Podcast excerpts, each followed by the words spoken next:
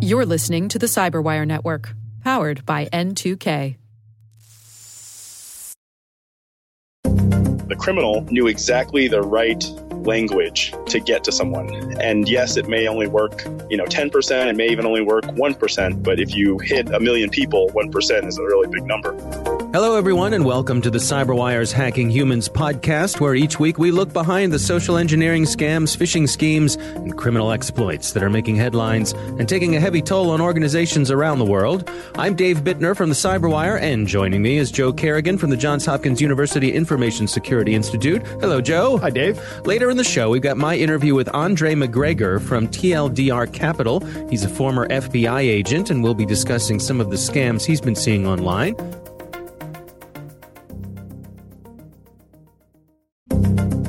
And we are back. Joe, before we get into our stories for this week, we got some follow up from a listener. Yep. What do we have here this week? So, listener Eric sent us a correction. Yeah. Last week, I incorrectly said that if you make a, a URL that is www.dhl.com at some malicious site or Joe's malicious site, Right. that that's an abuse of email. It is not an abuse of an email URL. It is an abuse of a deprecated URL based HTTP authentication.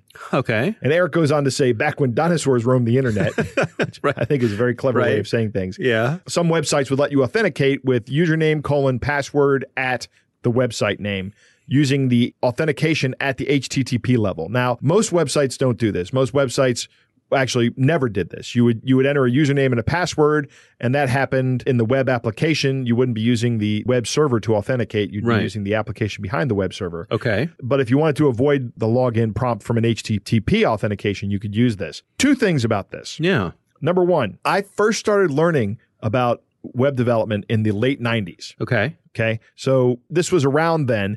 Nobody ever discussed this. We never had this. I didn't know about this until late into the 2000s when I was taking a class on actually just design because my web design needed work and actually still needs work. but- So th- this methodology had already fallen out of favor at that Right. point where it wasn't even covered. yep. And the second thing is that the Either that or you went to a substandard school for application development. No, I think it just never. it, never- it wasn't really school. It was me working with other people. I actually, I did take some training, but in the training, nobody ever discussed it. They always discussed here's how you build an application for authentication. Okay. It was never use HTTP authentication. Interesting. The other thing is this has been deprecated since 2005. okay. Okay, we both tried this in Chrome and it worked. Right. So a modern browser, 13 years later, is still susceptible to this. And this is the kind of thing hackers do. They find these obscure pieces of, of specifications that nobody knows about Yeah. and they exploit them. So I think it's time for web browser developers to stop using this in their web browsers and stop recognizing URLs with at symbols as valid URLs for HTTP. Hmm. Yeah, I, I wonder if there's some sort of under the hood reason why they still do. There but, might be. uh, yeah, There might be. I'm, I might be calling for something that can't technically be done. Yeah. Well, Eric, thanks for sending that in. Uh, we, we love it when you all uh, keep us straight or add to the conversation. So we do appreciate that. And uh, you never stop learning. That's right. Yeah. All right. Well, uh, let's jump in with our stories this week. Um, my story is a variation on on something we've heard before, and it's interesting because it it touches on a couple things that I haven't heard before. So this is pretty much the standard Microsoft tech support scam, where someone calls. In this case, this story comes from a local uh, TV affiliate, ABC 11, out of uh, Durham, North Carolina. And there was a, an elderly couple, a woman named Amelia, who was using her computer, and an alert popped up and it said, Don't continue to use your computer and don't shut it down.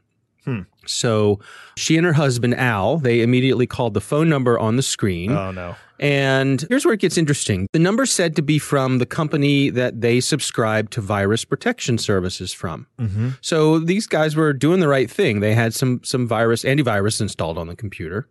So the person on the other end of the phone says that this company was shutting down because of the fires in California.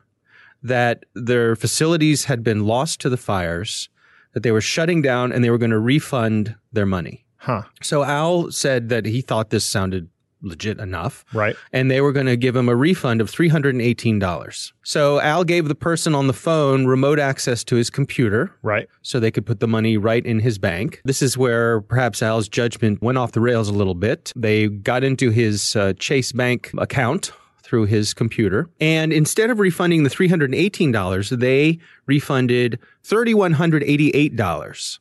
Under the Chase account. Huh. So instead of 318, it was 3188. Right. And Al could see this in his account on his computer.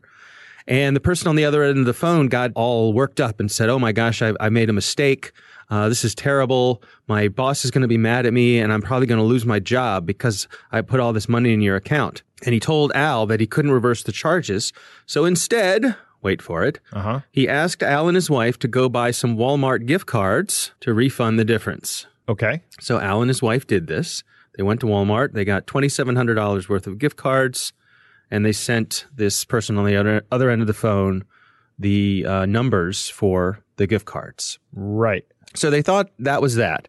The next day, Al sees that there's a couple more payments for the same amount, 3188 in his account.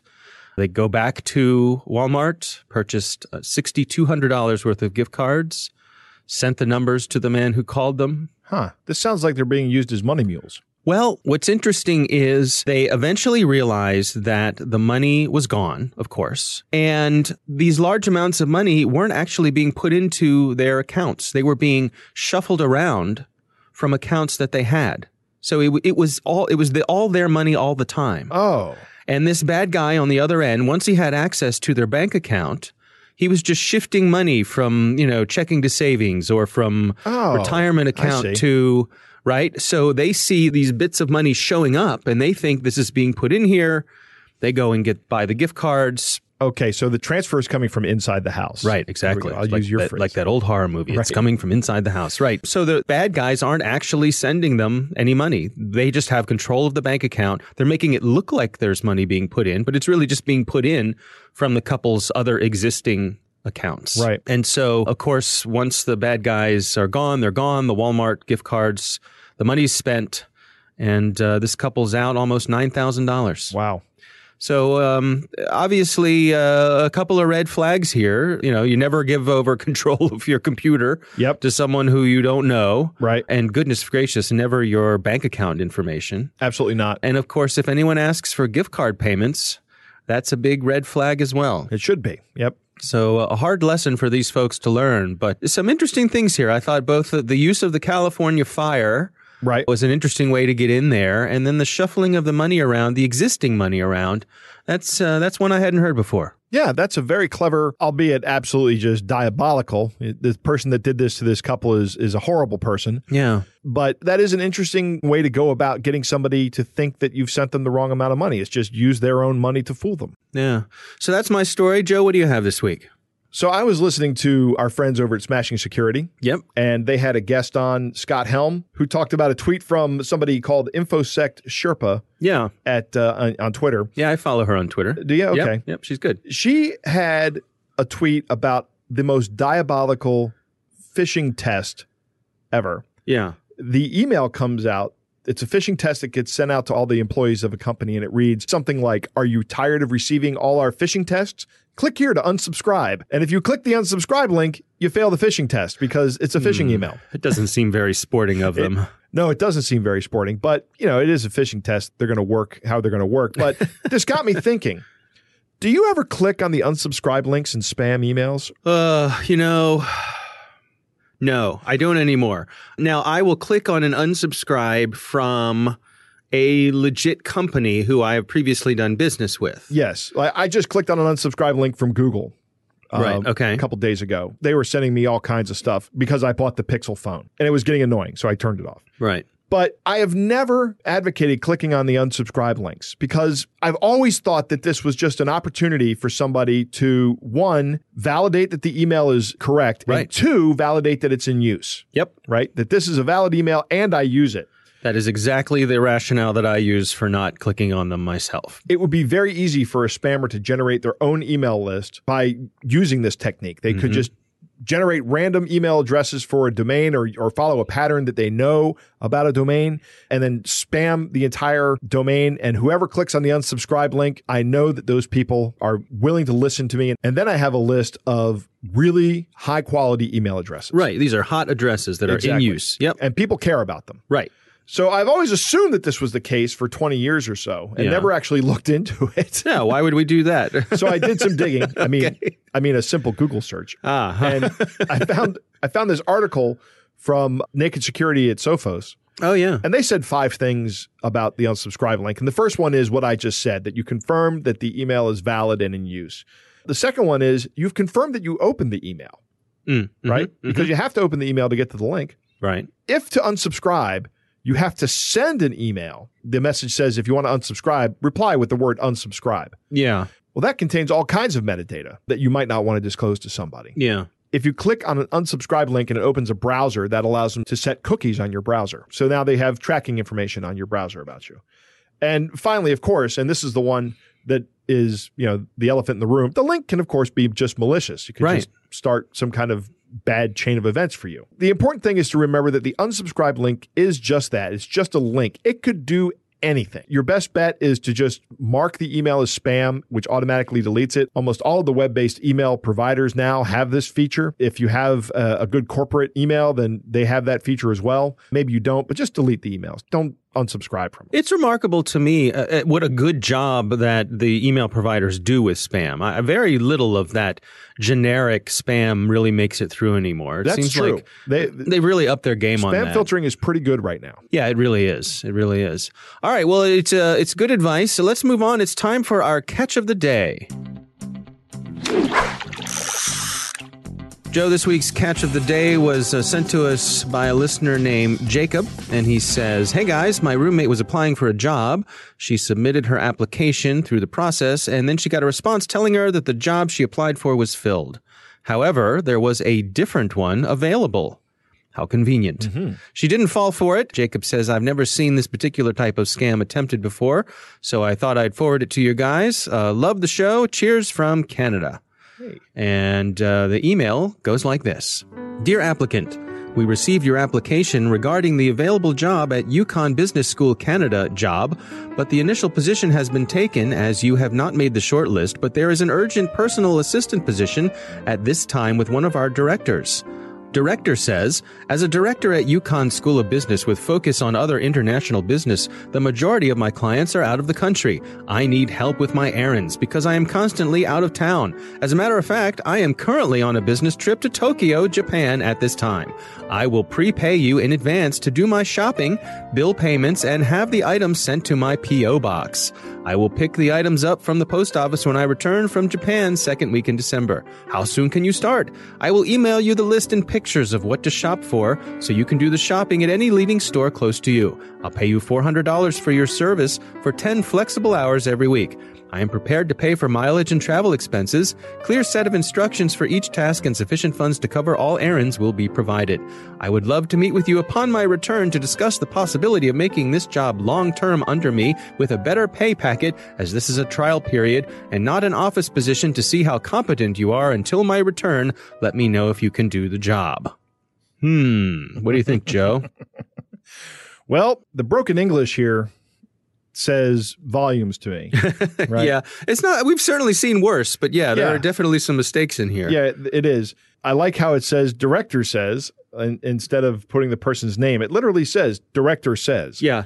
Uh, and of course, this person is out of town, Of course. can't be reached, far Right. away. and they need you to spend money, which they promise they'll repay you. That's right. Yeah, yeah. No, no, thank you.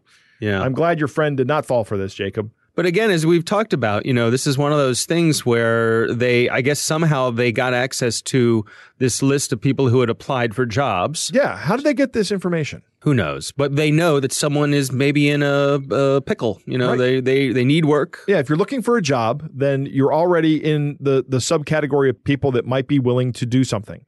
Like I said before, I spent back in 2010, I spent time looking for a job and you know, it gets a little disheartening at some point in time. You start latching on to things that might not be the best thing for you. Yeah. All right. Well, uh, thanks, Jacob, for sending that in. That is our catch of the day. After the break, we're going to hear my interview with Andre McGregor from TLDR Capital. He's a former FBI agent. We'll be discussing some of the scams he's been seeing online. Joe, I uh, recently spoke with Andre McGregor from TLDR Capital. Love that name. Love the name. yeah. So he is a former FBI agent, uh, had quite a successful career with them, and so we're going to be discussing some of the stuff that he's tracking online. Here's my interview with Andre McGregor. So we're still struggling to really understand the strength and, quite frankly, concern that the internet can bring us from a social engineering perspective, mainly because there's still a generational gap.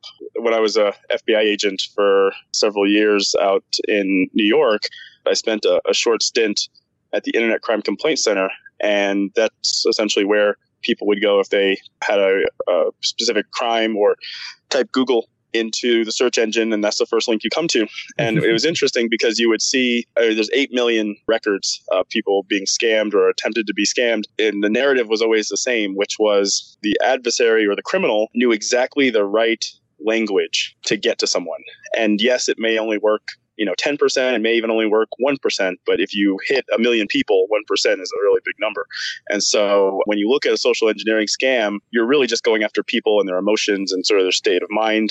In many ways nothing's changed from the days of telephone scams and nothing's changed from the days of mail scams except mm-hmm. for now it's on the internet. Now you know you bring up a really interesting point which is this generational gap that i think uh, certainly there's the perception that that exists.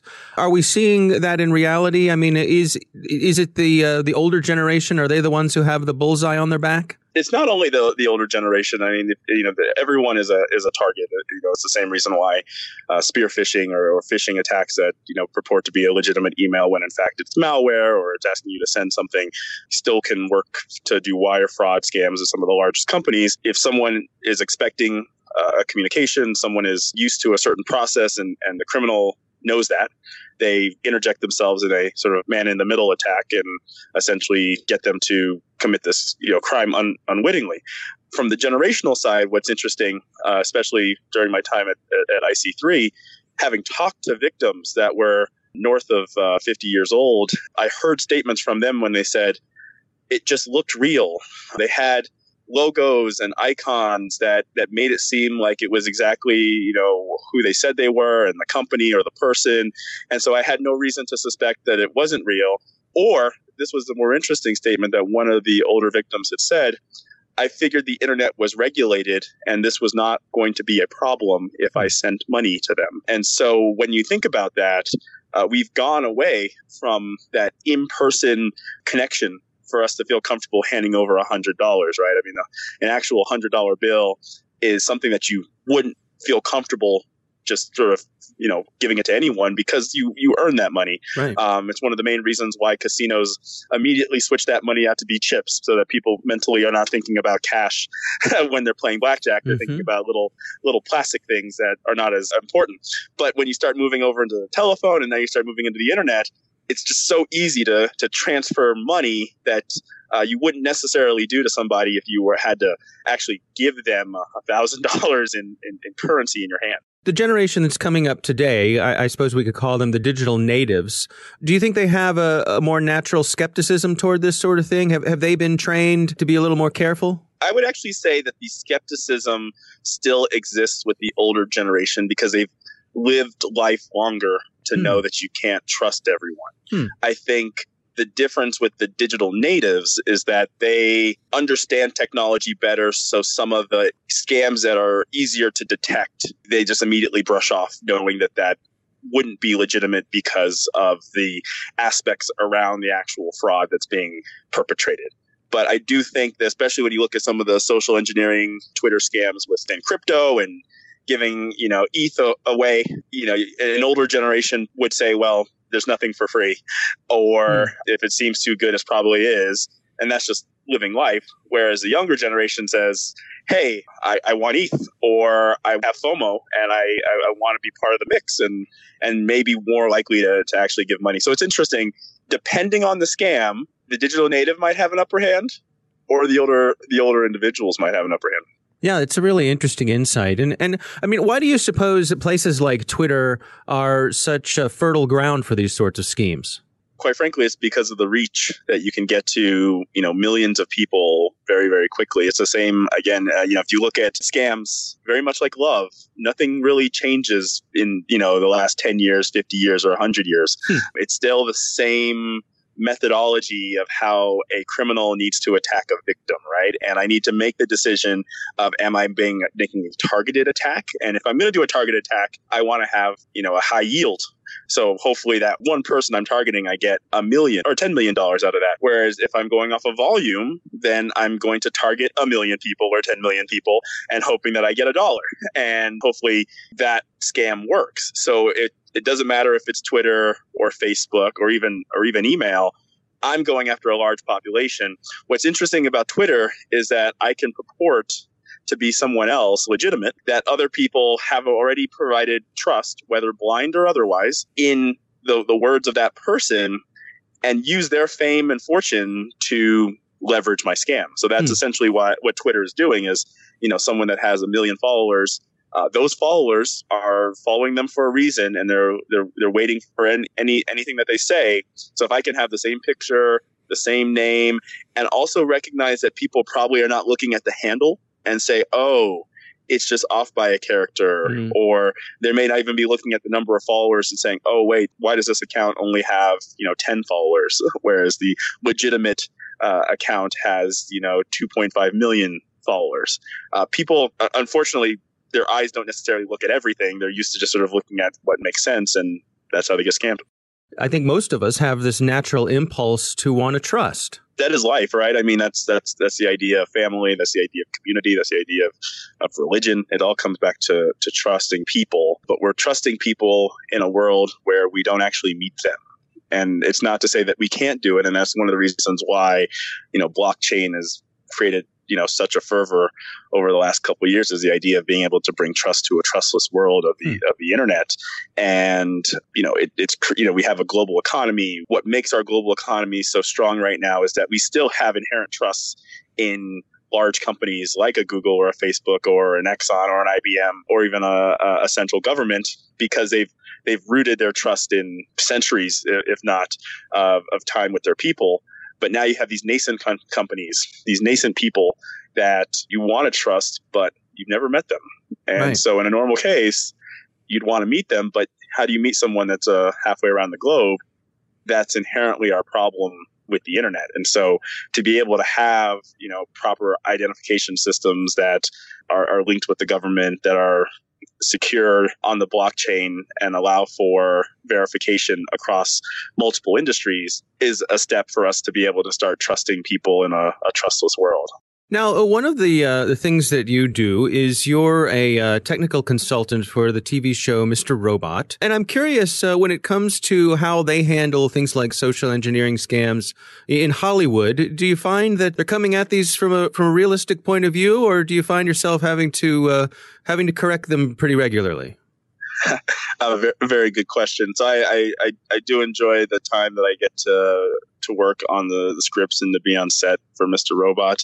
Uh, what's what's fantastic about Mr. Robot in comparison to some of the other uh, hacking shows that are on TV, you know, Sam, the creator, doesn't want to cut corners. He recognizes that you know we got 42 minutes, so you can't necessarily show all the details of what you would do hmm. for a particular hack but we don't want to skirt something to make it seem like it's movie magic. So it's really on us as consultants and technologists to be able to create a hack that is legitimate, that would work, and then show the salient parts of that hack so that not only the uh, viewer that just wants to enjoy the show can watch it and enjoy the scene, but also the technophiles that are going to pause the screen and look at our code and right. uh, you know hopefully not find an errant semicolon or an extra space. Uh, will be able to say, well, yeah, like if you did execute that, that's exactly how that would work. And right. so it's nice because you know this is what we sort of need in our digital age. So if, if you look at let's look at medicine for example mm. uh, the pivotal moment in, tech, in, in television for medicine was er that was a, a, show where essentially you know we finally you know had proper medical terminology. We were not trying to skirt on on process. And you know while yes there were some doctors that probably said we wouldn't necessarily do it like that. And and obviously right. you're not going to do live cpr on someone.